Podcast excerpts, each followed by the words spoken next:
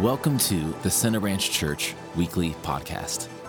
We believe that faith comes by hearing the Word of God.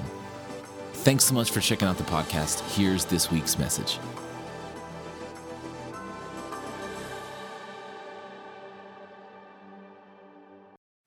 Well, we started a series a couple of weeks ago that we're, we're working our way through the book of Acts, and I'm excited about what God's doing in our church. I'm excited about what He's doing in me, what He's doing in you. I really believe God's doing spe- something special in us and in, in our church and individuals. I, I really believe that. God is doing something special. He's doing something special. I'm excited about it. We started Acts chapter 1 and talked about how everything that Jesus did in the Gospels wasn't, wasn't the conclusion of his efforts, it was actually the beginning of his efforts. He was, he was preparing the way for you and I to be turned loose and to continue carrying out his will and making impact on the earth. It says, All that Jesus began to do and teach in Acts chapter 1, verse 1, referring to the gospel accounts. That was just the beginning. When Jesus ascended, that wasn't the end, that was the start of what he wants to do through the church. That's people like us filled with the Spirit of God. Then we talked about the importance of being hungry and thirsty for the things of God that we need to be hungry and thirsty. And what often limits what God is doing in us as individuals in a church is our level of hunger. If you are content just going through the motions, coming in and, and sitting for a little while and then leaving unchanged, then that, that's how things will be for you. It takes people who are hungry and desirous of something deeper, something more. God, I know there's more. I've got to have it. That's what God responds to. And sometimes you need to give yourself a talking to about getting hungry and thirsty for the Lord. You can't just sit and be passive in these things. Well, I, I hope I get hungry, but I'm not. So, you know, I guess the, he's not preaching good enough or they're not singing good enough and just kind of be a bystander. If you want more from God, you, you've got to stir that up, fan the flame like Paul told Timothy. When you read through the Psalms, there's times where David gave himself a talking to about praising the Lord, about rejoicing. Rejoice in the Lord, oh my soul. What's he talking about? He's talking to himself. You're not in the mood to praise? Well, you get in the mood to pray. God is worthy of all, all that I can offer him. He was giving himself a talking to, and sometimes that's what we, you need to do. Uh, you know, I'd, I'd, like to hunger for the Lord, but I don't hunger for. Well, then give yourself a talking to. Shake yourself up, stir yourself up. We need to be hungry and thirsty for the things of, of God. Then we talked about baptism in the Holy Spirit, a second work of the Spirit of God in the life of a believer. Jesus said, Wait in Jerusalem until you receive the promise of the Father. We talked about how baptism in the Holy Spirit is, is not just for a moment, it's not just an experience. It should be a lifestyle. It's a spirit filled life, not just a neat altar moment. It should change the trajectory of your life. It's a new way of existing. I'm filled with the Spirit of God, not just for a moment. And we said it's not just tongues a lot of times when you talk about people being Pentecostal, the only thing in, in, that's associated with that is tongues. You guys, tongue talkers over there? I mean, that's all they think of when it comes to being Pentecostal. And thank God for tongues. I'm not trying to belittle that at all. I'm very thankful. I told you last week, I don't know what I would do without the ability to pray in other tongues.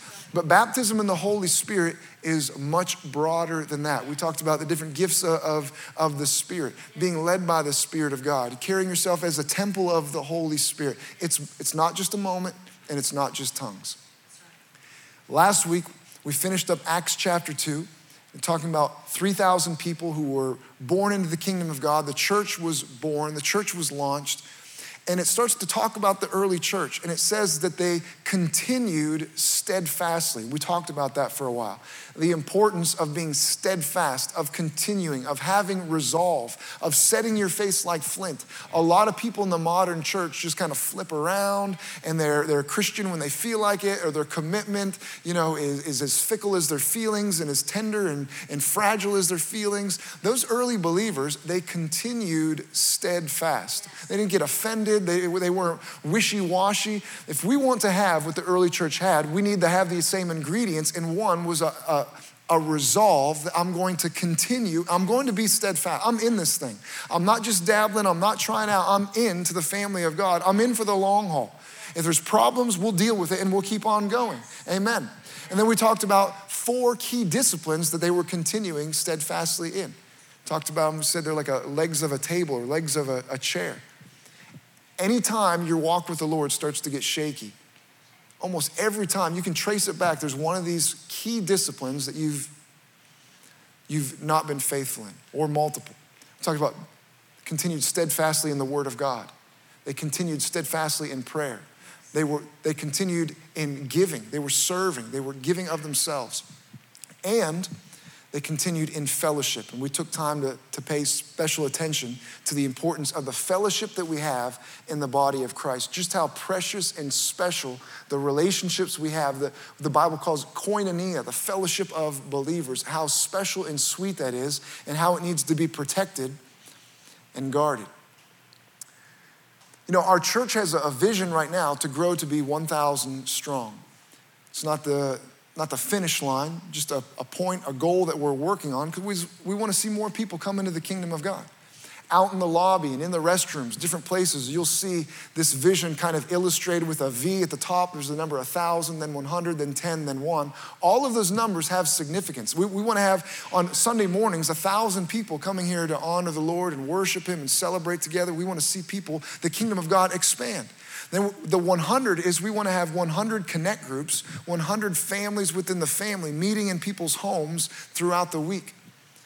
10 is underneath that, has to do with 10%. We want to see people that are generous givers, people that honor the Lord with their wealth, people that are obedient. Nothing's off limits in their lives. And the bottom one, one, is we want to have a heart for one more, hungry for the lost, that we're not content. We don't want to plateau. As long as there's even one person that doesn't know the Lord, we've got work to do.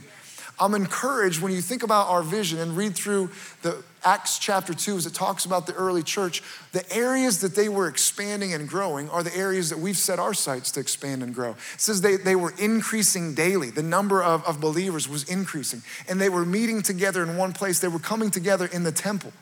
And they were meeting together in homes. So there was a large gathering that was continuing to grow. That's what we want. And we want meeting in homes, our connectors, we want to see that continue to grow. It says that they were giving so that nobody was lacking anything. We, we want to see people grow in their area of giving.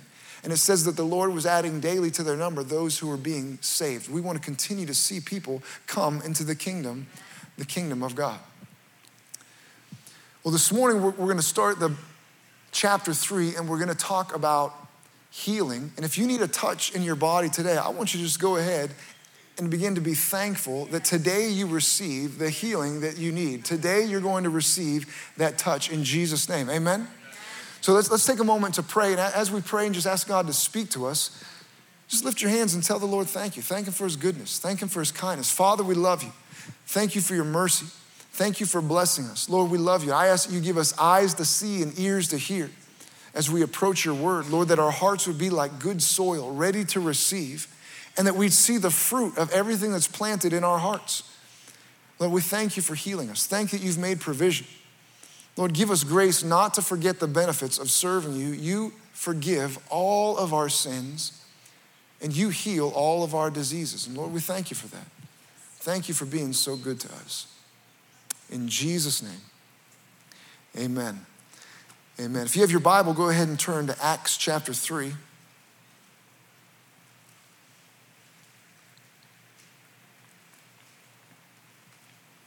Acts chapter 3, starting in verse 1. It says, Now Peter and John went up together to the temple at the hour of prayer, the ninth hour, and a certain man, lame from his mother's womb, was carried, whom they laid daily at the gate of the temple, which is called Beautiful, to ask alms from those who entered the temple, who, seeing Peter and John about to go into the temple, asked them for alms. So we'll keep reading in, in just a minute, but this is a story about a man who all of his life was unable to walk. He was lame, it says, from his mother's womb. So from the day he was born, so we don't know what it was, something was wrong with his legs. They, they, didn't, they didn't function. And so he spent his life, we don't know how old he is now, he spent his life unable, unable to walk around. And now what life looks like for him is that every morning somebody carries him and plops him down outside this gate so he can shake his little can or, or ask uh, for people to give him money to survive on. And that, that's what life is sitting on his little mat, begging. But it's interesting that what he's spending his life doing is begging for what really is something, it's not what he needs. Ultimately, it's not what he wants.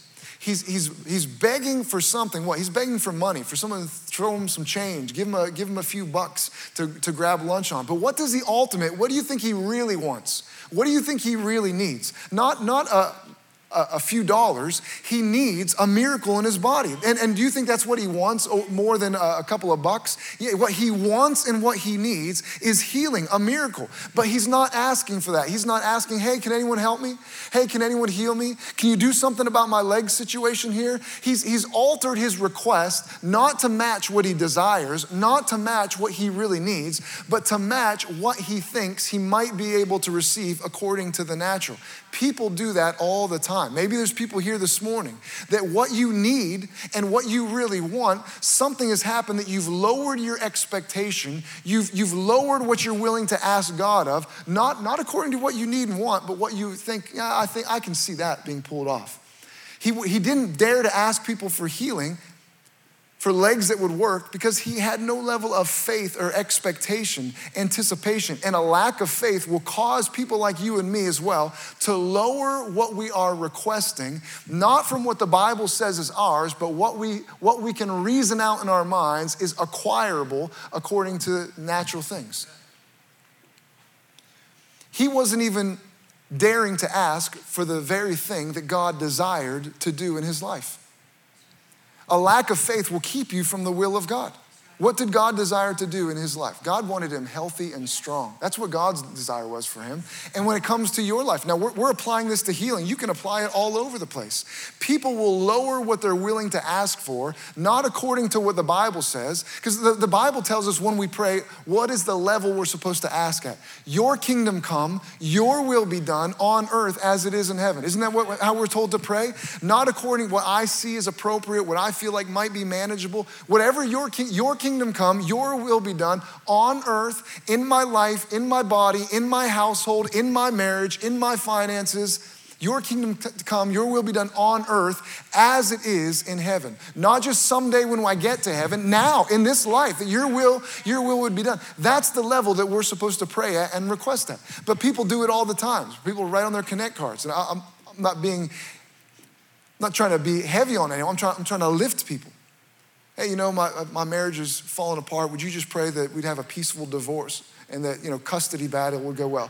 Well, they're just trying to reason through what they think might be acquirable. And so that, that's not what they need. And it's probably not what they want. They need a miracle in that marriage to see things rearranged so it would be healthy and whole again, not some peaceful divorce and splitting of ways. That they're not daring to ask the very thing that God desires for them in their finances, in their careers, wherever it is. That we're supposed to pray, Your kingdom come, Your will be done. So if there's some area in your life where you've lowered what you're willing to ask, what you dare to believe, let today be a day where you raise that level, not to, I, I could kind of see this I could see this thing maybe starting to loosen up a little bit, or maybe I get a little bit better. So your kingdom come, your will be done on earth as it is in heaven. That's the level that we're supposed to, to pursue and receive at. This guy was spending his life pursuing things that wasn't even really what, what he wanted. Don't fall into that category you try to pursue things and acquire things, it's not what you want or need. It's just going to help make you more comfortable living a life below what God has for you. Verse 4. And fixing his eyes on him with John, Peter said, Look at us. So he gave them his attention, expecting to receive something from them. Then Peter said, Silver and gold I do not have, but what I do have I give you. In the name of Jesus Christ of Nazareth, rise up and walk. I love the confidence that Peter ministers to this guy with. He doesn't begin to pray for him, Lord, if it be your will, Lord, if you could ease his suffering in any way. He had a confidence in what God wanted accomplished. He didn't have to go to God about it. He went to the situation about it on God's behalf. He just began to, to command and speak to that situation. He knew exactly what God, God didn't want that man sitting on that mat begging. God didn't want that man there one more day with withered, shriveled legs that didn't function properly. God wanted that man healthy and whole, and Peter had a confidence in it. You and I need to have a confidence in what God wants to bring about in our our lives so we can set our faith to receive it. You can have confidence. God wants you healthy. God wants you strong in your body. God wants you well. He doesn't want you dealing with sickness in any form or fashion. He doesn't want you to have food allergies. He doesn't want you to have cancer. He doesn't want you to have anything in between. He wants you healthy and strong. And one of the ways you can see that is simply by paying attention to what He's made provision for. When someone is willing to expend their resources for something, it's also a revelation of their will. We, we just sang a song about it that Jesus carried our sickness. He carried our pain and our disease. The fact that He paid for us to be healthy is a revelation that he, His will is for you to be healthy. Let me read to you from Isaiah chapter 53. Isaiah chapter 53, I'm going to read it in Young's literal translation, starting in verse 4. It says, Surely our sicknesses he hath borne, and our pains he hath carried them. And we have esteemed him plagued, smitten of God, and afflicted. And he is pierced for our transgressions, bruised for our iniquities. The chastisement of our peace is on him, and by his bruise there is healing to us, or by his wounds, by his stripes, we are healed. It says that he carried, he bore our sicknesses, and he carried our pains. Now, why did he do that? Well, if you are familiar with the gospel, at just a basic level, you understood, you understand that Jesus carried, carried our sins for what purpose? He carried our sins so that we could be free of sin, right? That's very basic.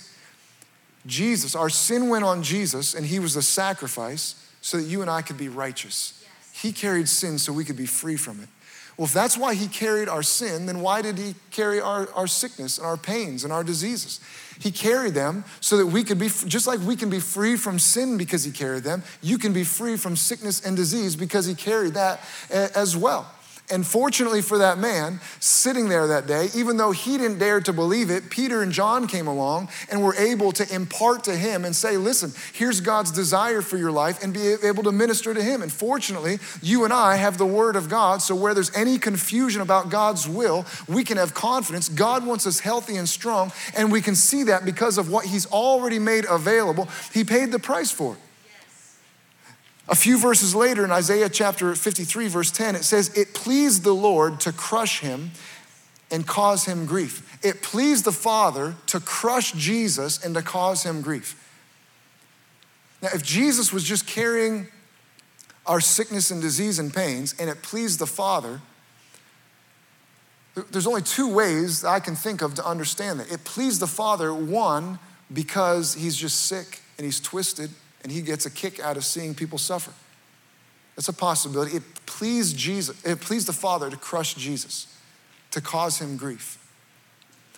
Or it pleased him because he understood he was making a purchase of something that he was very desirous of, and he was glad to make that expenditure because he was providing healing for people like you, you and me. That that price was being paid. If nothing came of it, if there was no benefit, so you and I don't have to pay for it, then we're left with understanding God is some kind of twisted, warped sense of enjoyment that he enjoyed. It pleased him. He delighted to crush Jesus.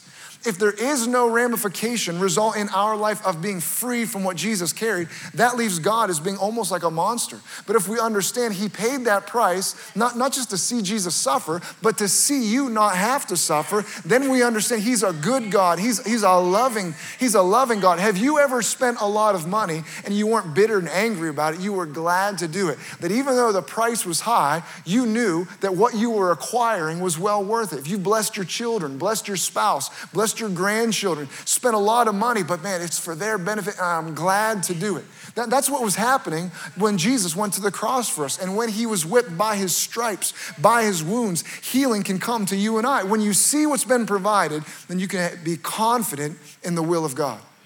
This week, my family and I are going to take some time and spend together. I'm going to take my kids to an amusement park.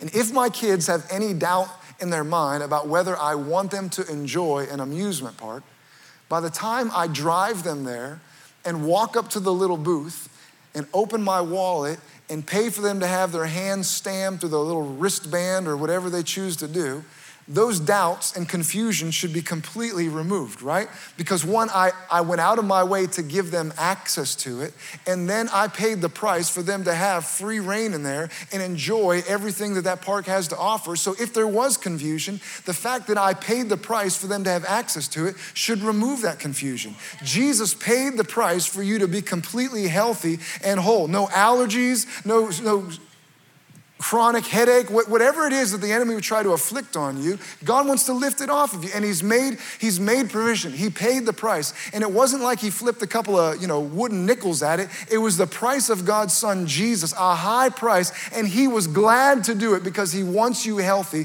that much. Amen. God wants you healthy and strong. He was confident, Peter was confident in the name of Jesus. What, what I have, what I have, I give to you in the name of Jesus. Confident in what he carried on the inside of him. The same spirit, the same power that was keeping Peter's body healthy and strong and blessed and free from sickness and disease.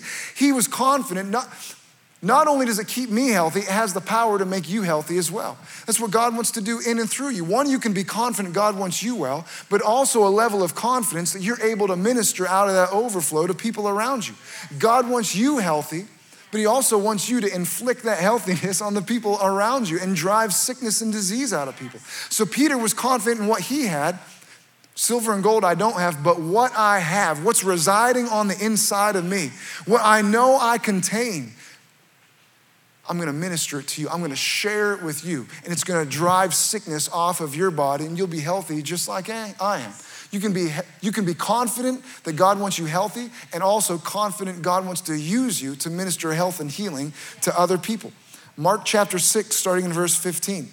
And Jesus said to them, Go into all the world and preach the gospel to every creature. He who believes and is baptized will be saved, but he who does not believe will be condemned. Verse 17, and these signs will follow those who believe. In my name they will cast out demons. They will speak with new tongues. They will take up serpents, and if they drink anything deadly, it will by no means hurt them. They will lay hands on the sick, and they will recover. It's the, it's the will of God. It was uh, the instructions given to us that we can be healthy, but also to lay our hands on the sick and see them recover as well. That we can have that kind of confidence. Silver and gold have I none, but what I do have, I give to you in the name of Jesus Christ of Nazareth. Rise, rise and walk. That's ministering out of a level of confidence, faith. Now, I don't personally believe that Peter was absolutely broke. I don't believe he was saying he was poor. I, I believe it was more like, I don't have my wallet on me today, but what I do have. If he was completely broke, then after he raised that man out of his prime begging spot next to the gate, he would have plopped himself down and started begging for silver and gold from other people. But even if he was broke, what, what would you rather have to minister to people?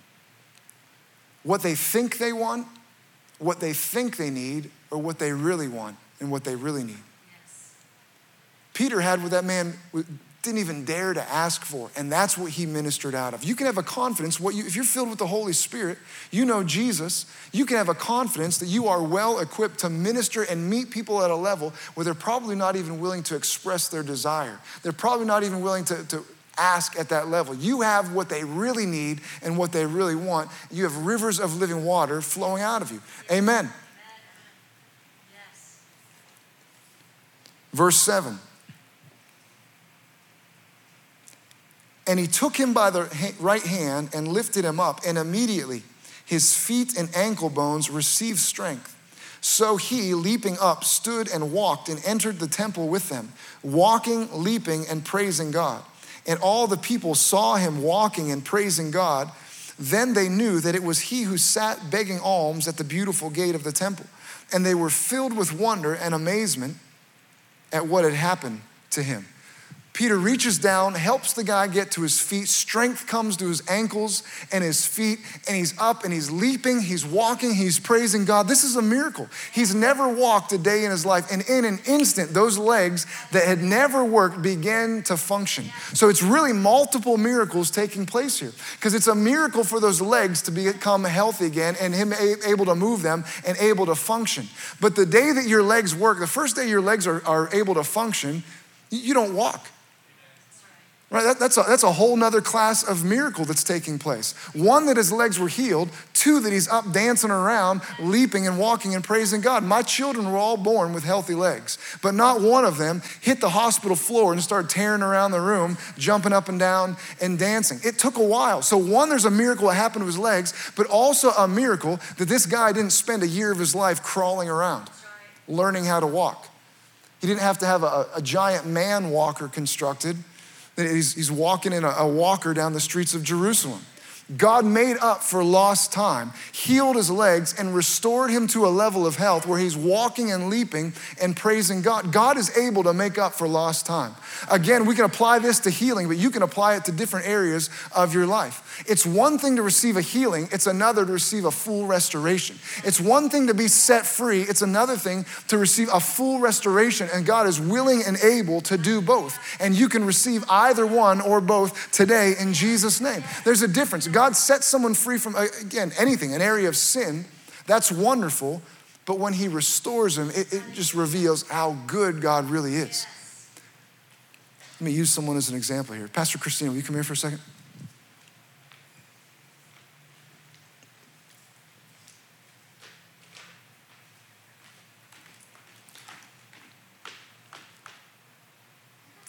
I feel like asking you to do something ridiculous. okay, let's say we're, we're just walking through life. We're just two people, we're, we're living. Slow down, you're not living that fast. Okay, and then something happens. Some, something happens in my life. I, you know, the enemy gets a hold of me. Um, I get caught in sin. You know, some, something where the enemy gets me, gets me stuck and I'm not able to progress the way that God wanted me to progress. Now keep on living your life. Oh, I'm stuck here. Okay? Now, it would be wonderful for God to heal me, set me free, and I'm able to start moving again, keep walking.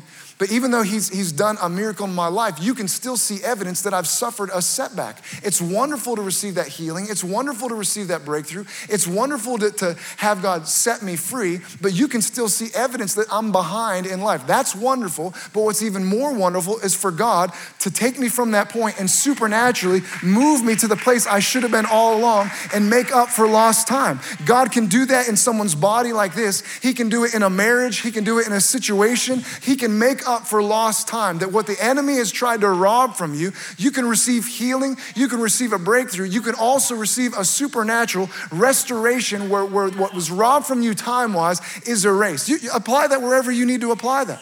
People that have gone years and their marriage has been a wreck, or they've wanted a marriage and haven't had it. And because of the passing of time, they feel like, well, you know, I'm, even if I do experience a breakthrough, I'm so far behind at this point. No, that's nonsense. The same God that can bring about the first miracle can also bring about the second. I've seen it happen with people wanting to have children, people wanting to have spouses, whatever it is, God can make up for lost time.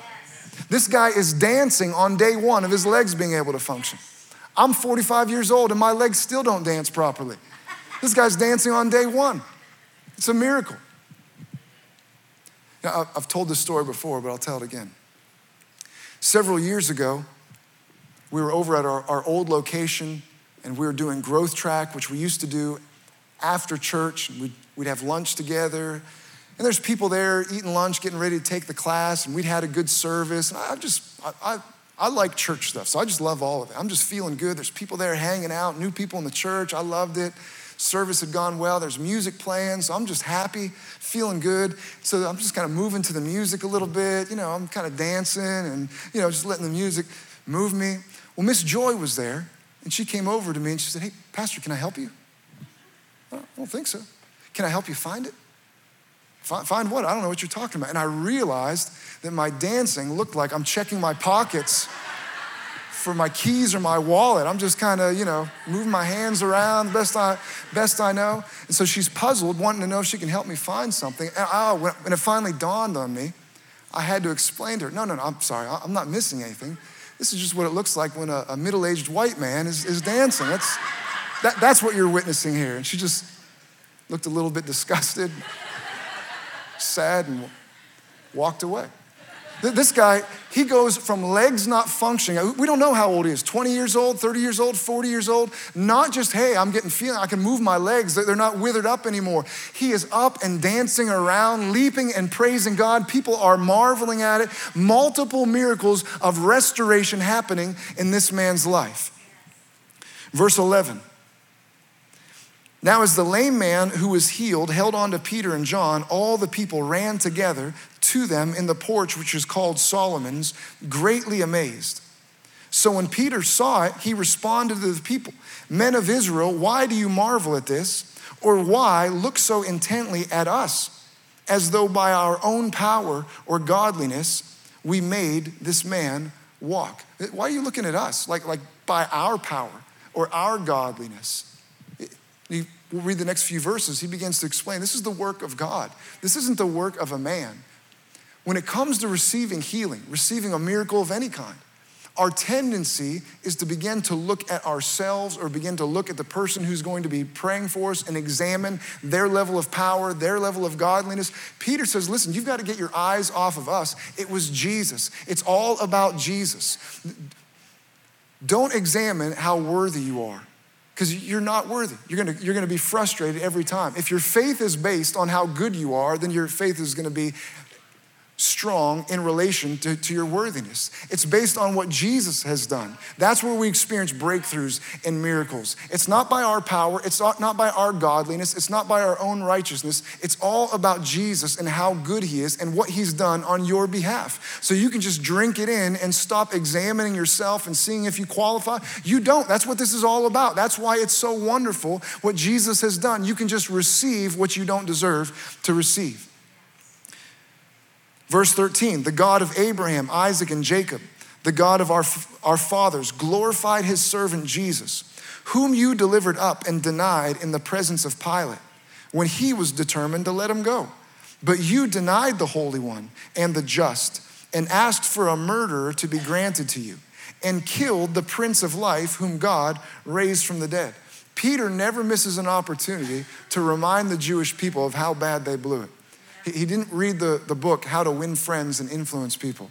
In chapter two, he did it. Chapter three, he does it. You guys, you guys know you murdered the author of life. You guys had a chance. You guys, you guys really blew it. So he's reminding them of that. Verse 16, he says this And his name, through faith in his name, has made this man strong, whom you see and know. Yes, the faith which comes through him has given him this perfect soundness in the presence of you all. I, I love, I love this passage when it comes to addressing healing because he explains how this healing occurred. It's very, very simple. It's not a confusing, how does somebody get healed? How does someone experience a miracle? They're, they're in amazement. He says, don't, don't be astounded. Don't look at us. It's because of God. It's through his servant Jesus. And he says, through his name, through faith in his name. You know, especially in Bible times, somebody's name represented them. It represented their character. It represented their will. It represented their authority. And Jesus has given us his name to use. Not just as an option, we're actually instructed, commanded to use his name. John chapter 16, Jesus talked about being able to use his name. Luke chapter 10 talks about him giving us his authority.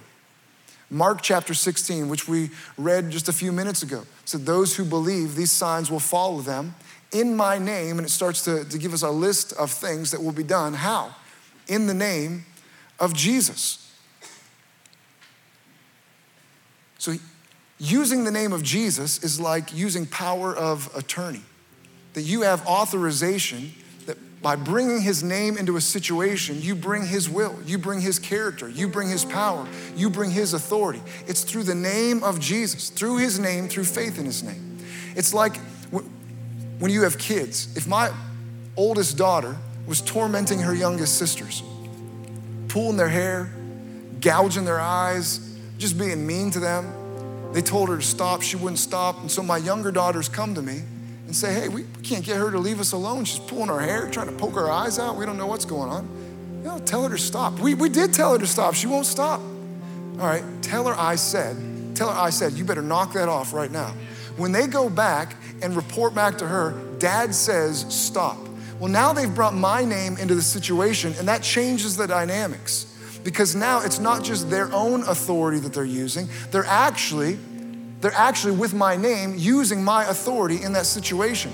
And now if the if my daughter doesn't obey them, it's really not them, they're disobeying. She's disobeying, right? Now she's essentially disobeying me because I've allowed my name to be incorporated in this situation. So if she refuses to obey them, it's not them she has to deal with, it's me she has to deal with by use of my name. And Jesus said, You now have full authority, you have access to do these things in my name. So really, when you command sickness and disease, like Peter did, when he just said, he didn't go to God about it, he went to the disease about it and said, In the name of Jesus Christ of Nazareth, rise. He was using the name.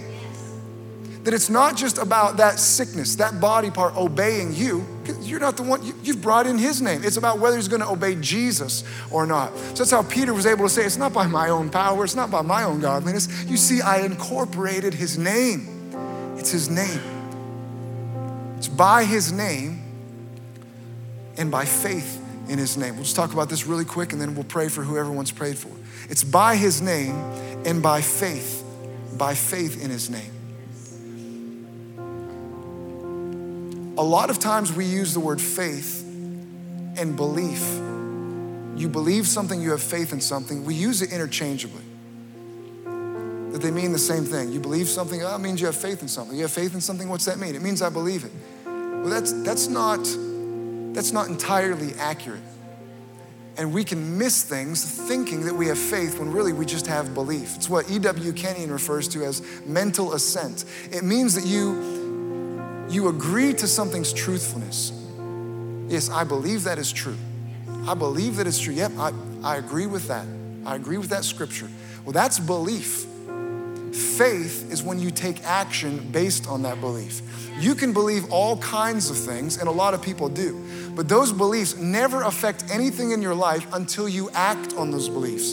And when someone acts on what they believe, that's when that belief actually starts to have some kind of influence or impact in their life. You can use it with Bible beliefs or, or any belief. It's when action takes place that that belief really begins to matter. That's what faith is. James says faith without actions is dead. It's, it's not even real faith. Action and faith, faith is action. It's woven together.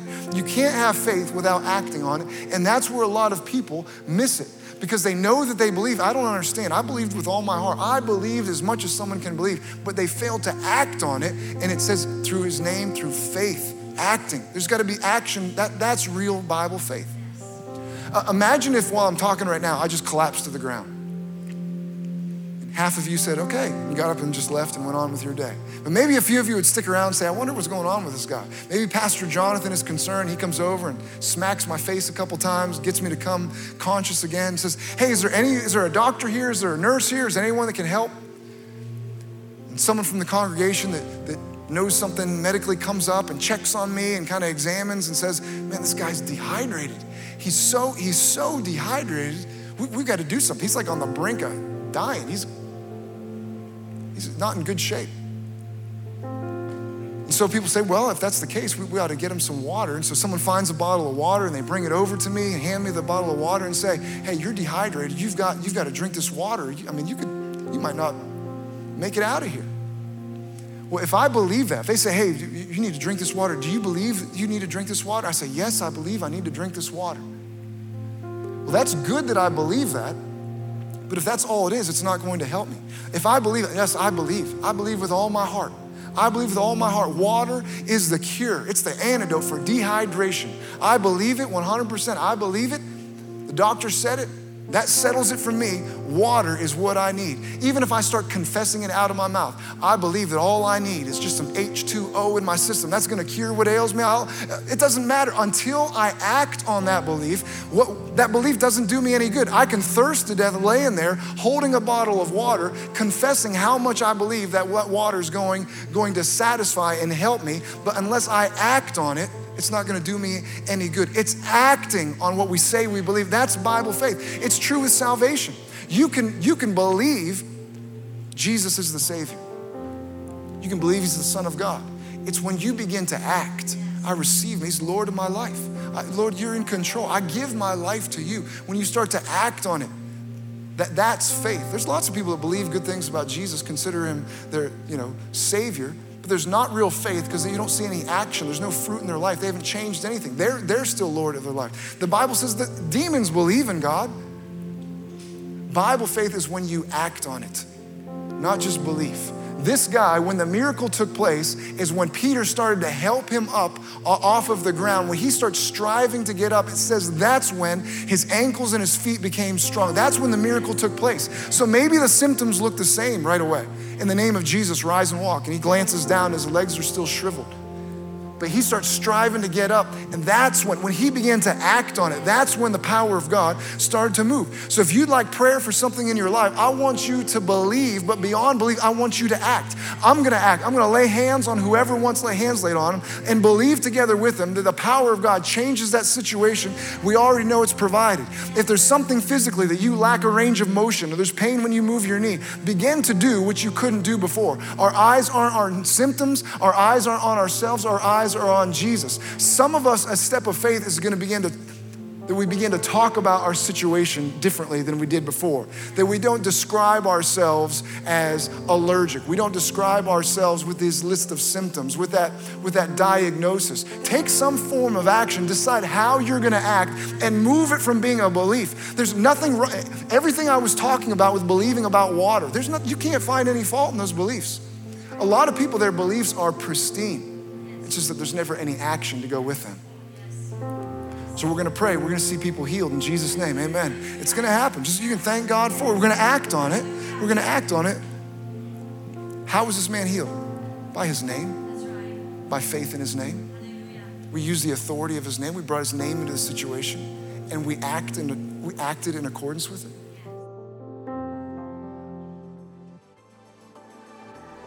Well, that's this week's message. Thanks for joining us. To stay connected with us throughout the week, make sure you follow us on Instagram and Facebook. You can also watch previous week's services on our YouTube page.